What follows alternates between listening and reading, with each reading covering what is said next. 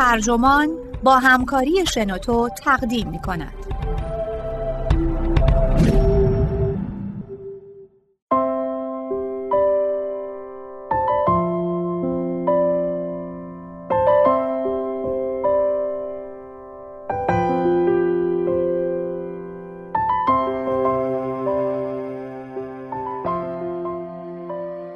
زندگی حیوانی شما به پایان رسیده است. نوشته مارک اوکانل. ترجمه علی برزگرد منبع گاردین. ترجمه شده در سایت ترجمان. گوینده اکرم عبدی.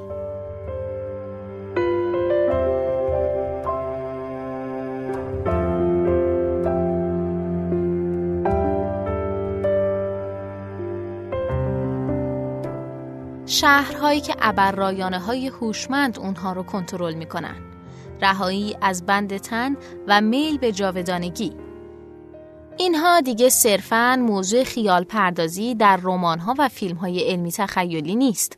چون دانشمندانی در کالیفرنیا و حامیان میلیاردر اونها بر این باورند که تکنولوژی لازم برای تداوم حیات آپلود کردن ذهن به نحوی که بتونه جدا از بدن وجود داشته باشه فقط تا چند سال دیگه واقعیت خواهد یافت.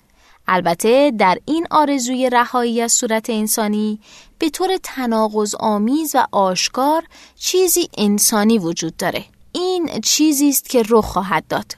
روی میز جراحی دراز کشیدید در حالی که کاملا هوشیار هستید. اما صرف نظر از این نه چیزی رو حس می کنید و نمی‌تونید حرکت کنید. یه ماشین انسان نما در کنار شما حاضر میشه. و با رعایت تشریفات به وظیفه خودش عمل می‌کنه. ماشین با سلسله حرکاتی چابک و سریع یه قطعه بزرگ استخوان رو از پشت جمجمه شما بر می داره. قبل از اون که با احتیاط انگشتانش رو که به ظرافت و نازکی پاهای انکبوت هستند بر روی سطح چسبناک مغز شما بذاره. شاید شما در این نقطه نسبت به این روش احساس تردید و بدگمانی کنید. اگه می‌تونید اونها رو کنار بگذارید. شما کم و بیش در جرفای این کار فرو رفتید. حالا راه بازگشتی وجود نداره. انگشتان ماشین با گیرنده های میکروسکوپی دارای قدرت تفکیک بالای خودش ساختار شیمیایی مغز شما رو پویش می‌کنن و داده ها رو به یه رایانه قدرتمند در طرف دیگه میز جراحی انتقال میدن. این انگشتان حالا بیشتر به داخل ماده مغزی شما فرو میرن. لایه های جرفتر و جرفتری از سلول های عصبی شما رو پویش می کنند و نقشه سبودی از روابط متقابل و بینهایت پیچیده اونها می سازن و در تمام طول این مدت کدهایی خلق می کنند تا این فعالیت رو در سخت افزار رایانه مدل سازی کنند.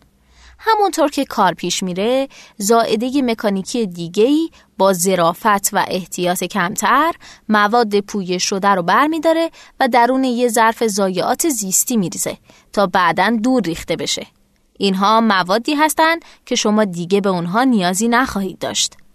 در نقطه خاصی شما آگاه میشید که دیگه در بدن خودتون حضور ندارید.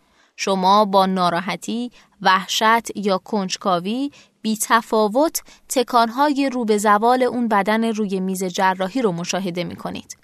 آخرین لرزش های بیهوده تکه گوشتی رها شده.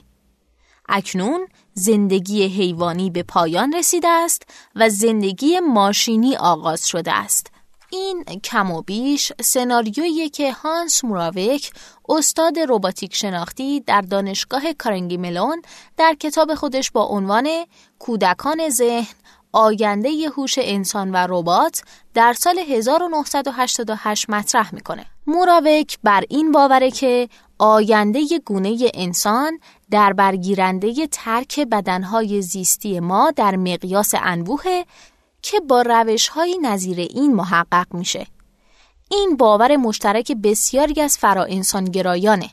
جنبشی که هدف اونها بهبود بدنها و ذهنهای ما تا جاییه که ما به چیزی غیر از و بهتر از حیواناتی تبدیل بشیم که حالا هستیم. برای نمونه ری کورزویل مدافع برجسته ایده آپلود کردن ذهنه.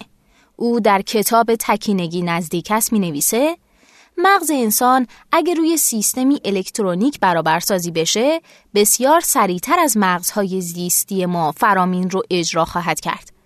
اگرچه مغزهای انسانی از رایانش موازی حجیم بهره می‌برند یعنی در مرتبه 100 تریلیون ارتباطات بین سلولهای عصبی که همگی به طور بالقوه به صورت همزمان عمل می‌کنند اما زمان استراحت این ارتباطات در مقایسه با فناوری الکترونیک کنونی فوقالعاده آهسته است. او اظهار می‌کنه که تکنولوژی های مورد نیاز برای این نوع برابرسازی یعنی رایانه هایی به اندازه کافی قدرتمند، جادار و تکنیک هایی به اندازه کافی پیشرفته برای پویش مغز در اوایل دهه 2030 در دسترس ما خواهد بود و این به وضوح به هیچ وجه ادعای کوچکی نیست. ما فقط درباره تداوم بنیادین طول عمر بشر صحبت نمی کنیم. بلکه درباره توسعه بنیادین توانایی های شناختی آدمی هم صحبت می کنیم. ما درباره تکرارها و رونوشت های بیپایان خیشتن صحبت می کنیم. با انجام چنین عملیاتی بر روی بدنتون شما به مسابه هستومندی با امکانهای نامحدود وجود خواهید داشت. بماند که این وجود شما چقدر معنا داره. من در یه همایش فراانسانگرایی در منطقه خلیج سانفرانسیسکو با رندل کوین آشنا شدم.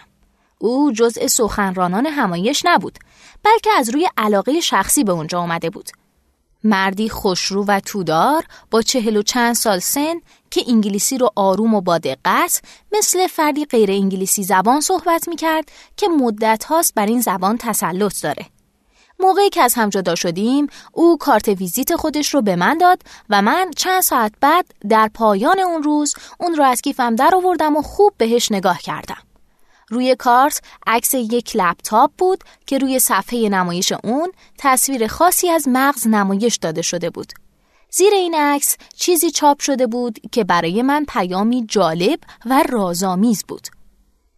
کربون کپیز مسیرهای واقع گرایانه به سوی اذهان مستقل از زیر ساخت.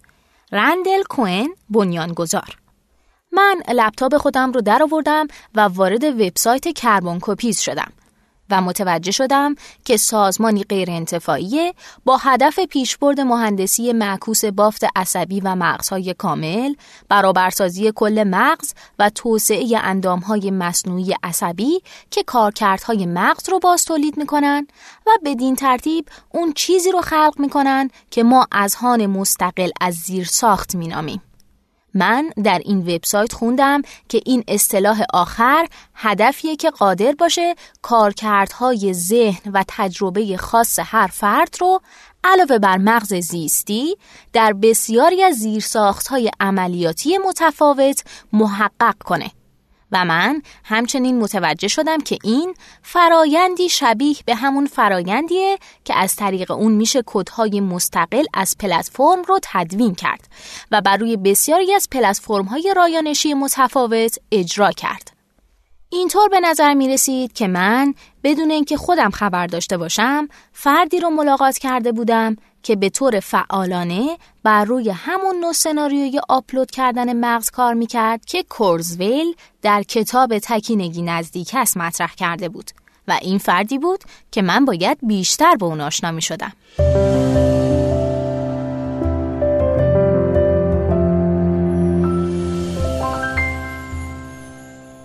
مردی خوشرو و کاملا سخنور بود و صحبتهای او به طرز غیر عادی جذاب بود.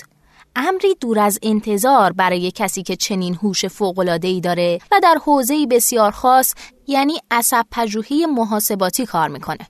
بنابراین در مصاحبت او اغلب پیامدهای تقریبا باور نکردنی فعالیتهاش رو موقتا به دست فراموشی میسپردم. یعنی قرابت متافیزیکی ژرف موضوعاتی رو که اون به من توضیح می‌داد.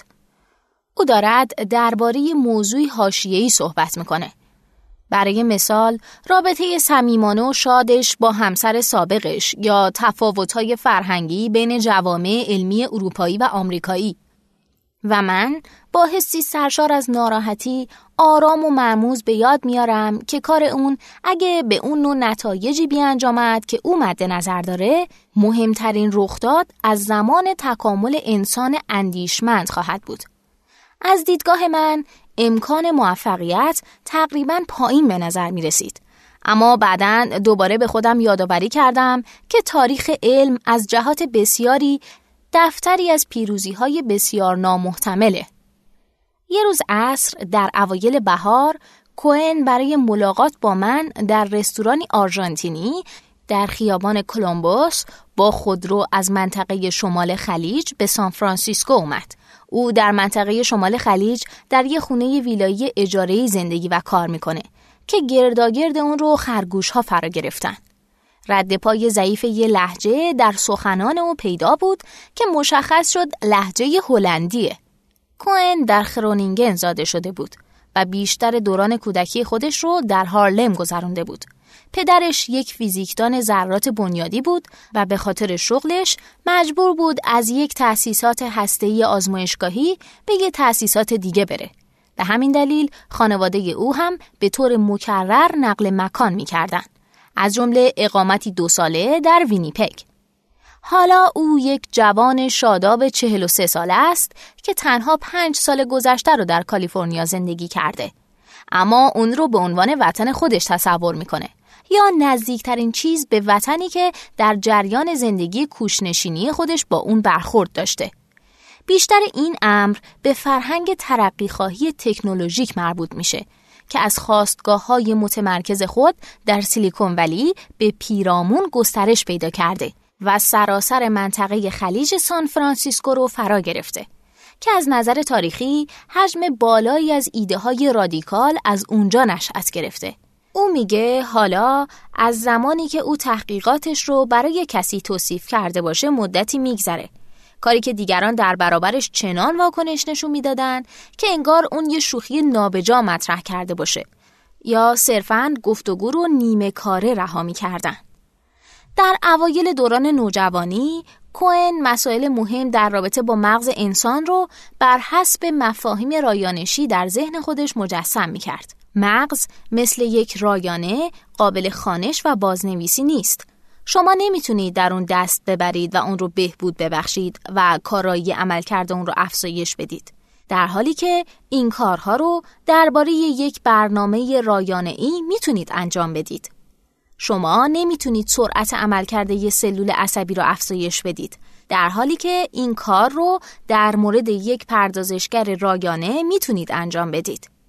در همین ایام او شهر و ستارگان اثر آرتور سی کلارک رو می‌خوند. رومانی که وقایع اون در فاصله زمانی یک میلیارد سال از امروز رخ میده که در اون شهر محصور دیاسپار تحت فرمانروایی یک رایانه مرکزی ابرهوشمند اداره میشه و این رایانه برای شهروندان پسا انسانی شهر بدن می‌سازه. و اذهان اونها رو در پایان زندگیشون در بانک حافظه خودش ذخیره می‌کنه تا برای زندگی مجدد مورد استفاده قرار بگیرن. کوئن در این ایده فروکاستن انسانها به داده ها هیچ چیز نامعقولی مشاهده نمی‌کنه و هیچ چیزی در درون او وی را از کوشش برای تحقق اون من نمی‌کنه. والدینش او را به پیگیری این دلبستگی عجیب تشویق می‌کردند. و چشمانداز علمی حفظ کردن اذهان انسانی در سخت افزار به موضوع دائمی گفتگو سر میز شام تبدیل شد. عصب پژوهی رایانشی که متخصصان نه از شناسی بلکه از حوزه های ریاضیات و فیزیک جذب اون می شدن به نظر می رسید که امید ترین رهیافت رو به مسئله نقشه برداری و آپلود کردن ذهن ارائه می‌کنه هرچند او فقط هنگامی که در عواست دهه 1990 شروع به استفاده از اینترنت کرد، گروهی بدون انسجام از افراد رو کشف کرد که به همین حوزه علاقه من بودند.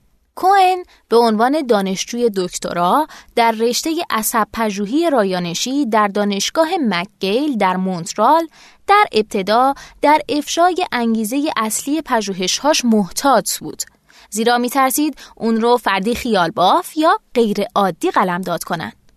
او میگه من اون موضوع رو از بنیاد پنهان نمی کردم. اما اونطورم نبود که وارد آزمایشگاه بشم و به دیگران بگم می‌خوام اذهان انسانی رو بر روی رایانه ها آپلود کنم. من با دیگران در حوزه مرتبط کار می‌کردم. مثل حوزه رمزگذاری حافظه. با این هدف که پی ببرم چگونه اون می‌تونه در چارچوب یه نقشه راه کلی برای برابرسازی کل مغز بگنجه. او مدتی در هالیسون مالکیولار کار می‌کنه.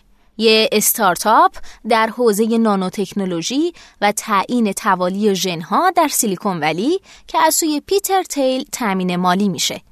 و کوئن در همین حین تصمیم می‌گیره در منطقه خلیج سان فرانسیسکو ساکن بشه و شرکت غیرانتفاعی خودش رو راه اندازی کنه تا هدفی رو به پیش ببره که مدتها خودش رو وقف اون کرده یعنی Carboncopies تصمیم کوئن ریشه در همون دلیلی داشت که او بنابر اون در وهله نخست شروع به پیگیری این کار کرد. یعنی آگاهی نگران کننده از مدت زمان اندک و رو به کاهشی که براش باقی مونده.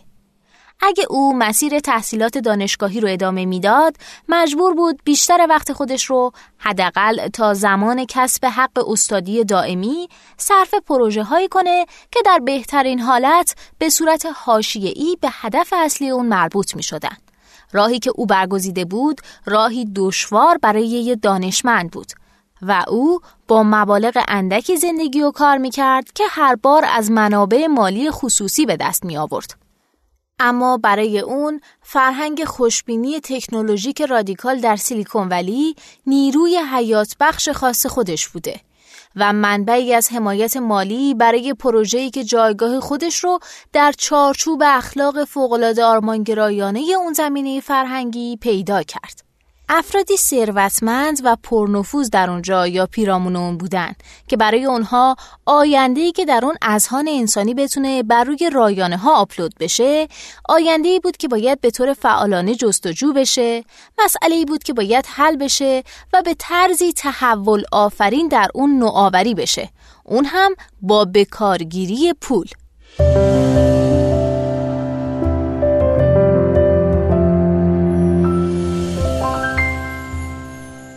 یکی از این افراد دیمیتری ایتسکوف بود. یه مولتی میلیونر روسی 36 ساله در حوزه تکنولوژی و بنیانگذار 2045 اینیشیتیو. سازمانی که هدف اون عبارت است از خلق تکنولوژی هایی که ما رو قادر می کنند تا شخصیت یک فرد رو به یک حامل غیرزیستی پیشرفته تر انتقال بدیم و طول عمر رو تا دستیابی به جاودانگی افزایش بدیم.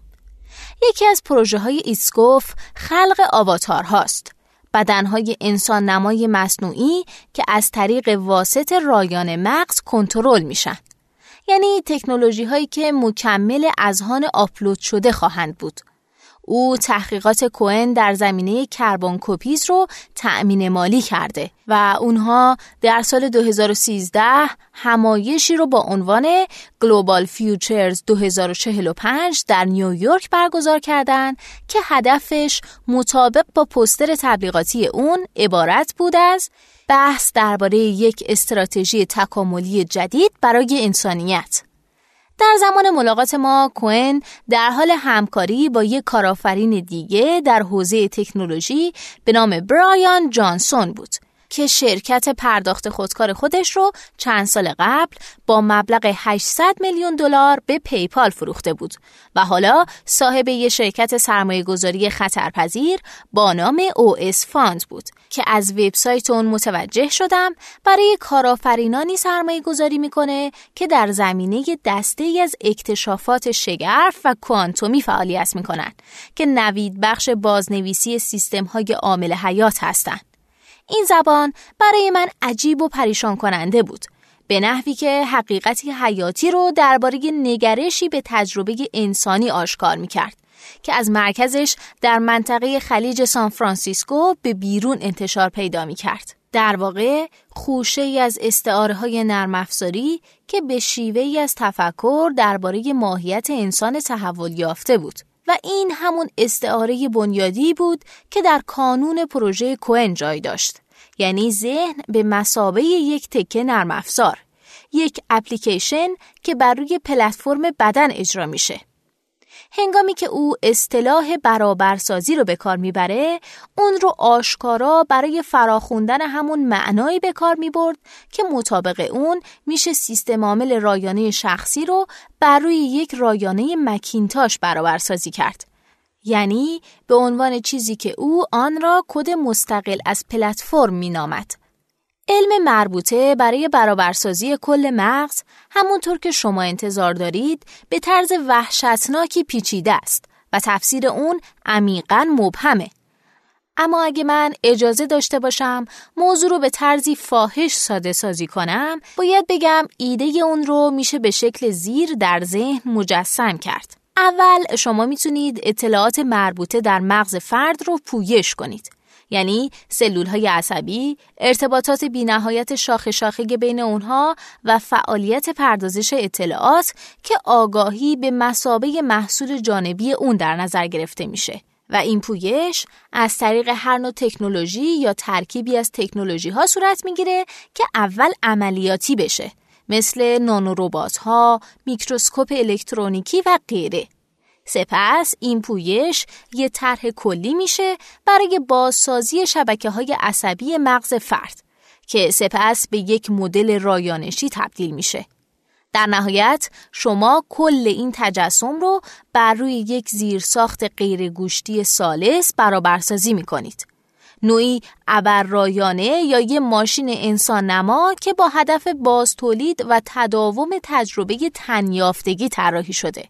شاید چیزی شبیه به پریمو پست هیومن که ناتاشا ویتامور طراحی کرده. اصل قضیه استقلال از زیر ساخت آنچنان که کوئن به من توضیح می‌داد هر وقت که ازش میپرسیدم وجود داشتن بیرون از بدن انسان چه حسی داره و منم چندین بار به شیوه های مختلف این موضوع رو ازش پرسیدم اینه که حسی شبیه به چیزی خاص نداره چون فقط یک زیر ساخت خاص وجود نداره یا فقط یک بستر وجودی. این مفهومیه که فرا انسانگرایان از اون با عنوان آزادی ریخت شناسی یاد می‌کنن. آزادی در پذیرفتن هر شکل بدنی که تکنولوژی اجازه میده. همونطور که در یک مقاله درباره آپلود کردن در مجله اکستروپی در دهه 90 بیان شده، شما می‌تونید هر چیزی باشید که دوست دارید. شما می‌تونید بزرگ یا کوچیک باشید. شما می‌تونید سبکتر از هوا باشید و پرواز کنید. شما می‌تونید دورنوردی کنید و از بین دیوارها عبور کنید. شما می‌تونید یه شیر یا یه آهو باشید. یه قورباغه یا یه مگس. یه استخر و لایه رنگ روی سقف. امر واقعا جالب برای من درباره این ایده اون نبود که چقدر عجیب و دور از واقع به نظر می رسید. هرچند این موارد به طور جدی به اندازه کافی درباره اون صدق می کنن. بلکه اون بود که چقدر این ایده به طور بنیادی فهم پذیر بود. یا اینکه چقدر جهان شمول بود. موقع صحبت با کوئن من عمدتا تلاش می کردم تا امکان پذیری پروژه رو درک کنم و پی ببرم که اون چه چیزی رو به عنوان نتیجه مطلوب پروژه تصور می‌کنه. اما بعدش ما از هم جدا می شدیم. من گوشی تلفن رو میذاشتم یا از حضور اون خدافزی می کردم و به سمت نزدیکترین ایستگاه قدم می زدم. و در درونم احساس می کردم به طرز عجیبی تحت تأثیر کل پروژه قرار گرفتم. به طرز عجیبی احساساتم برانگیخته شده. زیرا سرانجام در این آرزوی رهایی از صورت انسانی چیزی به طرز تناقض آمیز و آشکارا انسانی وجود داشت. من اغلب خودم رو در حال تفکر درباره دریانوردی به سوی بیزانس اثر دبلیو بییس پیدا می کردم که در اون شاعر سال خورده از اشتیاق خودش به رهایی از بدن ناتوان و قلب ناخوشایند می نویسه رها کردن حیوان روبه موت برای درآمدن در قالب نامیرا و دست ساخت یک پرنده مکانیکی. او می نویسد آنگاه که از طبیعت بیرون روم هرگز صورت بدنی خود را از هیچ چیز طبیعی بر نخواهم گرفت بلکه صورتی می خواهم همانند آنچه زرگران یونانی می سازند. یه روز عصر ما بیرون ساختمون یه مجموعه ترکیبی از کافه، لباسشویی و استنداپ کمدی در خیابان فولسوم نشسته بودیم. محلی با نام تصادفی برین واش به معنای ذهن شویی و من آن کردم که ایده آپلود کردن ذهنم بر روی نوعی زیرساخت تکنولوژیک برای من عمیقا غیر جذابه حتی وحشتناکه آثار تکنولوژی بر روی زندگی من حتی حالا چیزیه که من عمیقا درباره اون دو دلم. در برابر تمام اونچه از لحاظ راحتی و ارتباطات به دست آوردم من به طور روزافزونی از این امر آگاهی پیدا می کنم که تا چه میزان فعالیت های من در جهان توسط شرکت هایی میانجیگری و تعیین میشه که تنها دلبستگی واقعی اونها فروکاستن زندگی انسان ها به داده هاست. به عنوان وسیله ای برای بیشتر فروکاستن ما به سود. محتوایی که ما مورد استفاده قرار دادیم، افرادی که با آنها روابط عاشقانه داشتیم، اخباری که درباره جهان خارج خوندیم، تمام این فعالیت ها به طور روزافزونی تحت نفوذ الگوریسم های نامرئی قرار می‌گیره. یعنی دست آفریده های این شرکت ها که علاوه بر این همدستی اونها با دولت همچون روایت پنهان بزرگ عصر ما جلوه می‌کنه.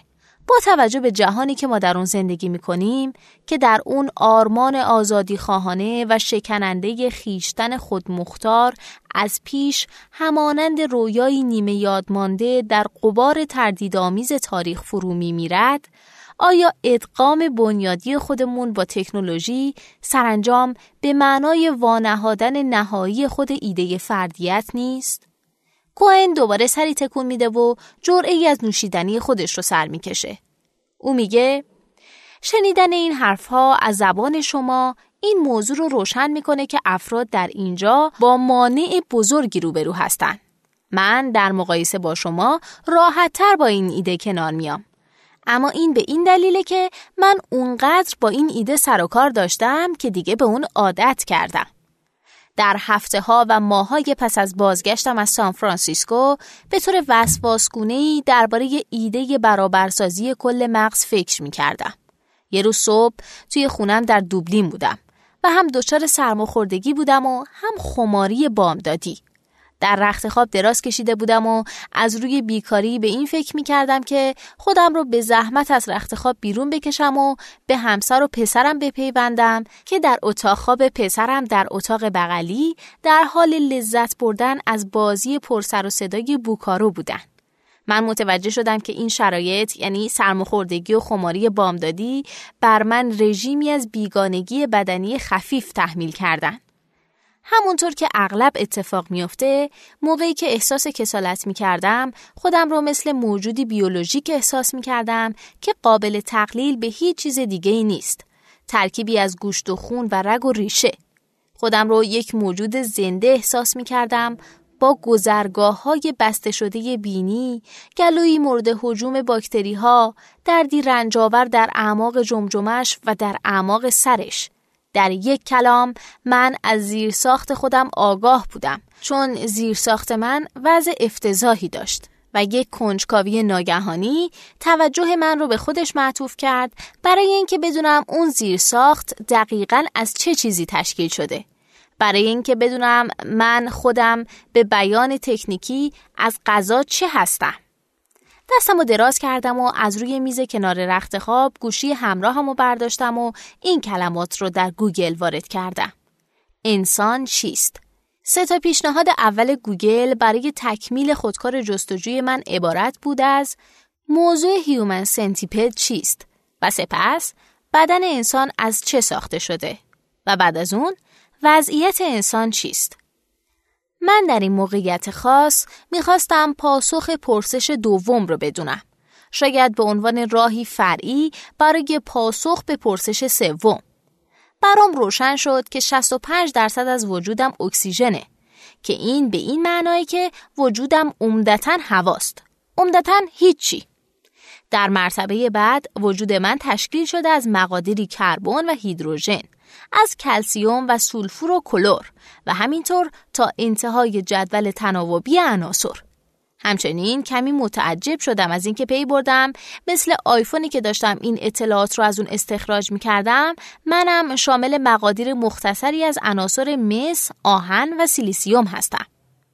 با خودم فکر می کردم آدمی چه موجود عجیبیه چه جوهری از خاک چند دقیقه بعد همسرم به صورت چهار دست و پا وارد اتاق شد. پسرمون رو بر پشت خودش داشت و اون یقه پیراهن مادرش رو محکم توی مشتای کوچیکش گرفته بود و همسرم همونطور که به جلو میخزید صداهای تق تق مانند ایجاد می‌کرد. پسرم دیوانوار میخندید و فریاد می‌زد. جفتک ننداز! جفتک ننداز! همسرم با صدای بلند شیه مانند در پشت خودش گوز ایجاد کرد و پسرم رو به آرومی بر روی ردیفی از کفش ها در کنار دیوار انداخت و قبل از اون که دوباره بر پشت مادرش سوار شه با خشمی آکنده از شادی جیغ زد. من احساس کردم هیچ یک از اینها رو نمیشه در قالب یه برنامه رایانه ای گنجوند.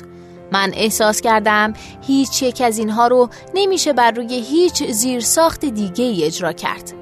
زیبایی های اونها ماهیتی بدنی داشت در عمیق ترین معنای اون در غمانگیزترین و شگفتانگیزترین معنای اون.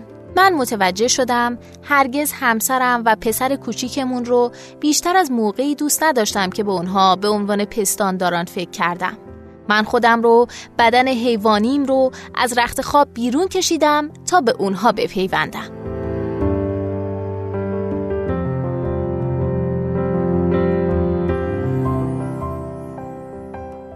دوستای عزیزم این پادکست اینجا به انتها رسید. ممنونم که با من همراه بودین. اگه شما هم ایده ای دارید که فکر می‌کنید می‌تونه برای بقیه جالب باشه اون رو در قالب یه فایل صوتی در سایت شنوتو به اشتراک بگذارید. ممنونم.